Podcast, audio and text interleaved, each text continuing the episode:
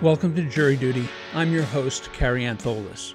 This season of Jury Duty explores the trial of Kyle Rittenhouse, who was charged with the reckless homicide of Joseph Rosenbaum, the intentional homicide of Anthony Huber, and the attempted intentional homicide of Gage Grosskreutz.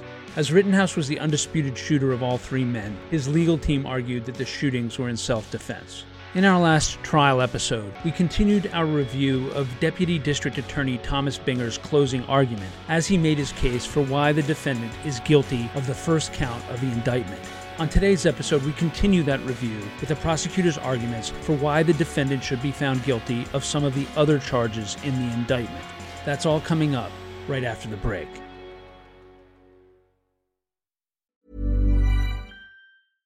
Hey, I'm Ryan Reynolds. At Mint Mobile, we like to do the opposite of what Big Wireless does. They charge you a lot, we charge you a little. So naturally, when they announced they'd be raising their prices due to inflation, we decided to deflate our prices due to not hating you.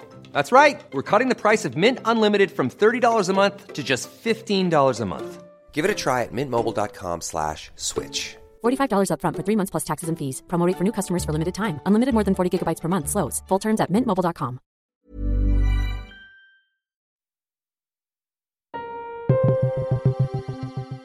After the lunch break on the afternoon of November 15, 2021, prosecutor Thomas Binger resumes his closing. Having finished his argument for why Rittenhouse is guilty of the murder of Joseph Rosenbaum and why he has no valid claim of self defense, Binger moves on to the second count of the indictment first degree recklessly endangering the life of reporter Richie McGinniss by firing at Rosenbaum while McGinniss was in the line of fire. The second count of the information pertains to Richie McGinniss, who you heard testify. he testified that he was in the line of fire behind Joseph Rosenbaum as the defendant fires four rounds with his AR 15, which is loaded with full metal jacket ammunition. And I'll talk a little bit more about that type of ammunition in a little bit. Uh, but you've heard testimony that it's the type of ammunition that is capable of going through body armor, it is capable of going through a squad car, it is designed to go through the target and continue flying on for up to 550 yards. Richard McGinniss testified that when those shots went off, he thought he had been hit. He thought his life was in danger. One of the rules that I think most people who are familiar with firearms knows is always check your background. Meaning, know what's around your target and know what's behind your target. This is true when you're hunting, it's true when you're target shooting, and obviously it's true when you've got an AR 15 in downtown Kenosha in the middle of protests with houses and people nearby. But there's no indication the defendant cared one bit about his background, cared one bit about where those bullets were going to go. And as I said, he put Richie McGinniss in danger. Richie McGinniss, after this incident you've seen on the videos, goes to try and help Joseph Rosenbaum and has his own video shows when he first gets there he finds Mr. Rosenbaum's body face down on the ground. Binger plays the footage recorded by McGinniss. The camera is hanging from McGinniss's body and shakes and jostles, offering us occasional glimpses of Rosenbaum as he lays face down on the parking lot asphalt until we hear McGinniss turn him over. After the body is turned over, we hear much of the same audio as we heard in the Drew Hernandez audio that we described on our last episode. However, because McGinniss is tending to Rosenbaum and not operating the camera, we do not see very much, and in fact, much of the time the video screen is black. We hear someone say, Stay with me. We hear someone say, Get him up and get his arms. And then what sounds like the group carrying Rosenbaum to the SUV, including someone shouting, Put him in the back. You okay? Just don't move, man. Don't move. All right, I'm gonna, gonna flip you over real quick. Oh. Oh, I'm gonna flip you over real quick, bro. Flip over real quick. Just gotta get pressure on this, dude. Where's it at? Where is it? Where is it? I mean, turn it off. Where's it at, dude? Get away on it. Get away. Give me a fucking look. Where? Where, dude? Where? Where's the hole? Get the fucking back up. Put pressure, put pressure, put pressure. Hey, keep your eyes open. Keep your eyes open. You shot him. I didn't let go.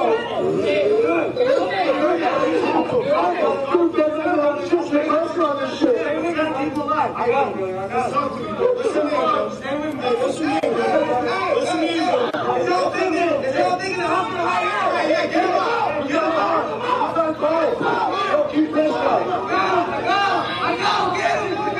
Keep pressing on him. Get his arms. Put that down.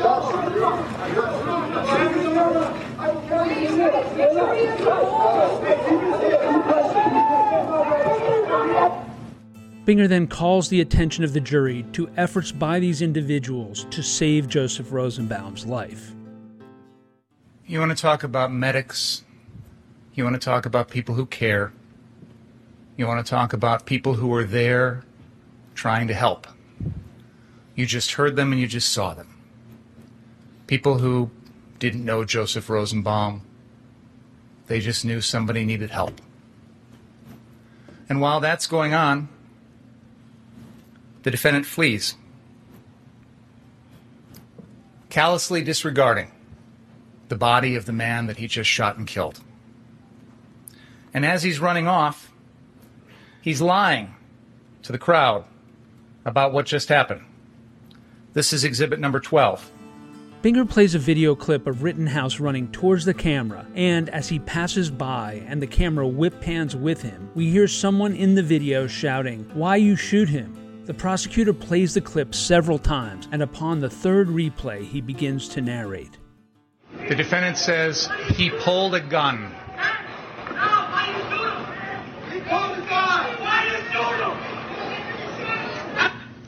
That statement, he pulled a gun, was a lie.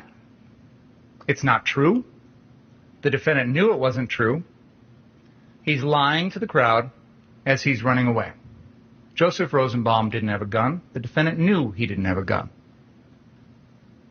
The defendant is lying to save his own skin instead of going and trying to help the person that he has just shot and killed. In exhibit number three, Gage Grosskreutz's Facebook Live video, he tells a similar lie. As they're running, Mr. Grosskreutz asks the defendant, Did you just shoot someone? And the defendant says something about the police and then says, I did not shoot anyone. And this is similar to the lie that he told Jason Lackowski at exactly that same time. As he passes Mr. Lackowski, he says, I did not shoot anyone. And that was established through Mr. Lackowski's testimony. Binger next plays Gage Grosskreutz's video several times and begins to narrate over it to call attention to what the defendant says. This is Gage Grosskreutz running towards danger, running to try and help. You shot somebody? Who shot? Who shot? It's hard to tell what his exact words are. I hear the word not pretty clearly in there, as in, I did not shoot anyone, I did not do anything. Jason Lackowski, he lies to. The crowd, he lies to. Gage Grosskreutz, he lies to. Hey there, it's Michelle Norris. I'm host of a podcast called Your Mama's Kitchen. When I travel, I'm usually looking for a way to find a taste of home when I'm not at home. And one of the things I love to do when I am at home is entertain. And Airbnb allows me to do that. When I was in California recently, I rented a house that had a great kitchen. And when we were sitting around the table, we we're all thinking, we're in someone else's house. Someone could be in all of our homes as well. If you have a home, but you're not always at home, you have an Airbnb. Your home might be worth more than you think. Find out how much at airbnb.com/slash host.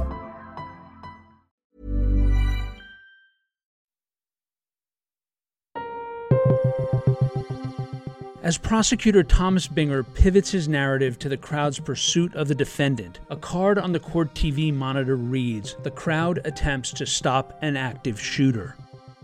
So at this point, the crowd is dealing with what they perceive to be an active shooter. Someone who has just shot someone, who is still in possession of the gun, who is fleeing the scene. And how are we supposed to know where he's going next? You know, all night that night, The crowd has been hearing the sound of gunshots, they've been hearing fireworks, firecrackers, but now someone actually has been shot. The crowd sees the defendant running with a gun. He's lying to them. He still has the gun. He's shot someone. This is provocation to them. This is someone who has committed a criminal act and is putting people in danger. It is entirely reasonable for that crowd to believe at that moment that he is a threat to kill again.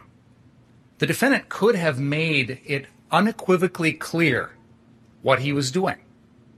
He could have stayed at Mr. Rosenbaum's body, helped protect him, helped preserve his life, call 911. As he's running, he could have announced to the crowd exactly what he was doing, told them. He could have fired warning shots to try and tell, keep him away. He could have dropped the gun. He could have raised his hands and surrendered. He could have signaled to this crowd that he did not pose a threat anymore. But everything he does is indicative of someone who is still a threat. Now, the defendant is going to tell you he wasn't. But from the crowd's perspective, how are they supposed to know any different? He does nothing to demonstrate to the crowd that he isn't a threat to kill again. And it turns out he does. It turns out within a few seconds, he does kill again. I submit to you, ladies and gentlemen, that in this situation, the crowd has the right to try and stop an active shooter. They have a right to protect themselves. The defendant is not the only one in the world who has the right to self defense. But what does the crowd do to try and stop the defendant? I submit to you, and this is not a criticism of them, but they use almost the least minimal, least intrusive means possible. They could have used deadly force against him. They could have shot at him. But instead, somebody comes up behind him and knocks his hat off. Anthony Huber comes up with a skateboard and the defendant blocks it with his arm. And then the defendant falls to the ground on his own. No one knocked him down. The new card on the court TV monitor reads The crowd never even hurts the defendant. This man that the defense wants to call Jump Kick Man. He's got no weapons, no gun, no knife, no nothing. Comes in and tries to kick the defendant in the face. Anthony Huber comes back and tries to grab the gun. Actually, does grab the defendant's gun and tries to pull it away because he's trying to disarm an active shooter. And Gage Grosskreutz comes running in, stops with his hands up in the air, until he sees and hears the defendant adjusting his weapon as if preparing to fire again. And then what does Gage Grosskreutz do? He reaches for the gun to try and disarm the defendant. Gage Grosskreutz had his own gun in his own hand. He could have aimed it and fired at the defendant, but he did not. And you heard Gage Grosskreutz testify about that, about how that is a decision that he was not prepared to make at that point in time. He is not the type of person who is just willing to take someone's life in an instant, unlike the defendant, who took two lives that night very quickly and seemingly very easily. There is a video, Exhibit 5, which is the BG on the scene video, which traces this entire incident, which we call the second event. This is going to show you Mr. Huber, Mr. Grosskreutz, and the other individuals who are trying to stop an active shooter using what I would characterize as the least intrusive means possible. Binger plays the BG on the scene video and narrates as it plays.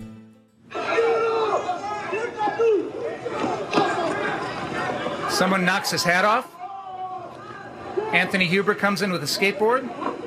We hear in the video, what did that guy do? He shot someone. Get his ass. And then, after several shots ring out, we hear Gage Grosskreutz shouting for a medic.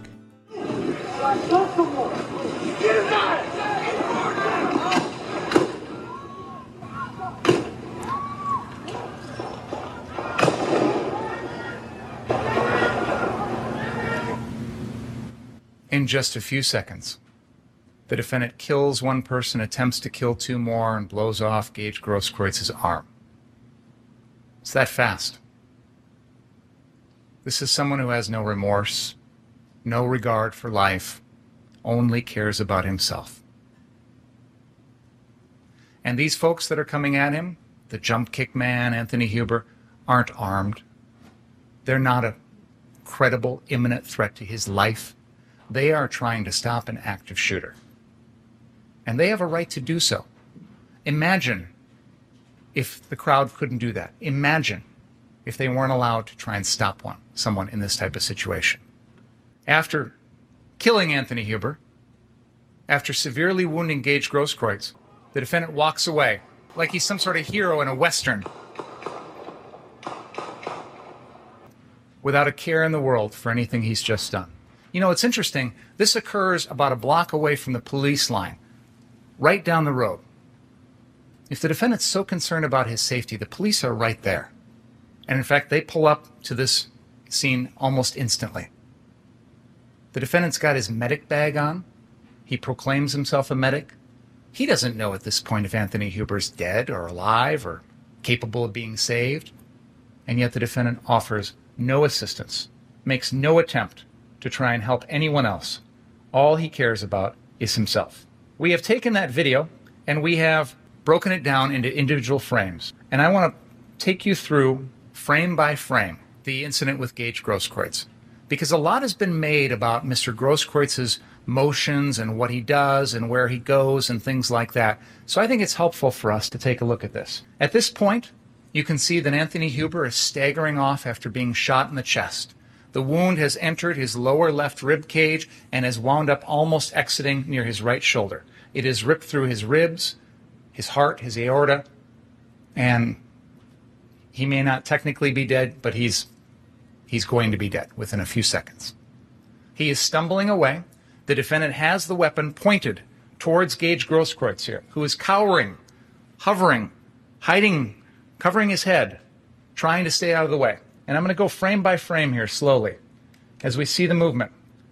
Now we see the gun is moving down towards Gage Grosskreutz.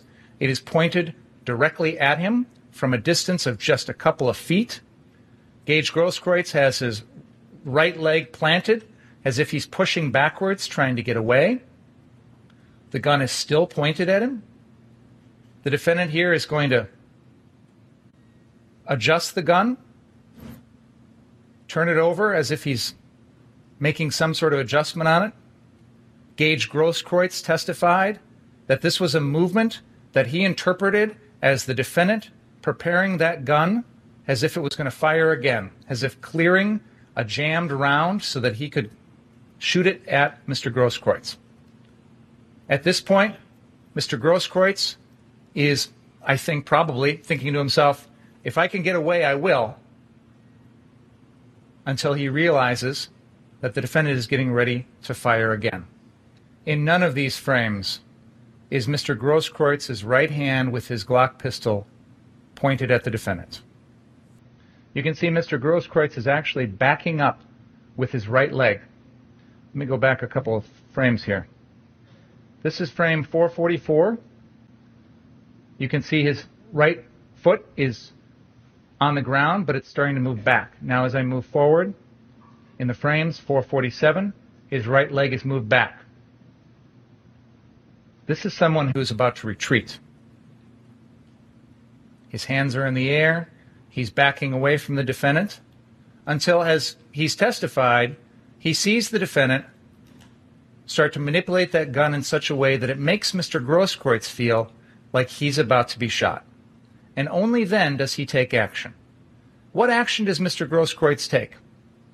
Does he hold that gun with both hands, the Glock that he's got, and point it at the defendant? No, never. Does he even take the gun with one hand and point it? No, never. Instead, you can see him start to lunge in with his left arm forward. The gun is not in this hand. The gun is in his right hand. He's lunging forward, reaching for the defendant probably reaching for the gun, probably trying to block the gun. You can see now he's going to take a step with his right leg across the defendant's body. Not directly towards the defendant, but across the defendant's body.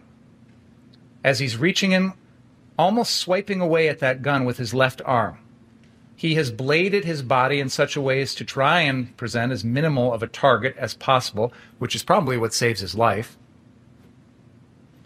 His right leg is about to hit the ground here. The gun, the AR 15, is pointed directly at him from just two, maybe three feet away. He's trying to shield himself with his left arm. And as we approach frame 500 here, the gun goes off. At no point in this process is Mr. Grosskreutz pointing his gun at the defendant. Frame 499, the gun is just fired. Frame 500, you see the puff of smoke. 501, the bullet has hit Mr. Grosskreutz's right bicep, severing it. I'm going to continue forward after this because you can see that his right arm, this is an interesting frame right here, 504. You can see that gun. I'll go back even more.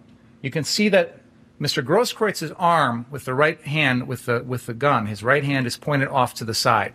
What pulls that gun down closer to the defendant is the fact that Mr. Grosskreutz just had his right bicep severed. It's not a voluntary action. It's an involuntary, the muscle is severed. At this point, yeah, absolutely. That right arm is probably dangling down towards the defendant. It's not going to be able to pull that trigger without a working bicep muscle, and it's not a voluntary thing. It's done because the defendant just blew his arm off. But yeah, this is the time after the shooting when, yes, the gun happens to be pointed at the defendant. And I got to stop here for a moment and highlight the hypocrisy of the defense. Because according to the defense, if someone has a gun, they're a threat. If someone points a gun, they're a threat. There's only one exception to that the defendant. By their logic, he gets to run around with a gun all night. But, oh, we're not supposed to take him as a threat. He gets to point the gun at everyone. But, oh, we're not supposed to take him as a threat. No, it doesn't work that way. The same set of rules apply to the defendant as everybody else. There's no exception in the law for Kyle Rittenhouse. There's no exception that says if anyone else has a gun, you're a danger, except for Kyle Rittenhouse. There's no exception in the law that says if you point your gun at people, oh, that makes you a threat and I can kill you, except for Kyle Rittenhouse. I can do it all night long. The same rules apply to him as everyone else and everyone else has a right to defend themselves also, not just the defendant. And with that, we conclude this episode of Jury Duty, the trial of Kyle Rittenhouse. Join us on our next installment as Prosecutor Binger continues his closing argument. Even when we're on a budget, we still deserve nice things. Quince is a place to scoop up stunning high end goods for 50 to 80% less than similar brands. They have buttery soft cashmere sweaters starting at $50, luxurious Italian leather bags, and so much more. Plus, Quince only works with factories that use safe, ethical, and responsible manufacturing. Get the high-end goods you'll love without the high price tag with Quince. Go to quince.com/style for free shipping and 365-day returns.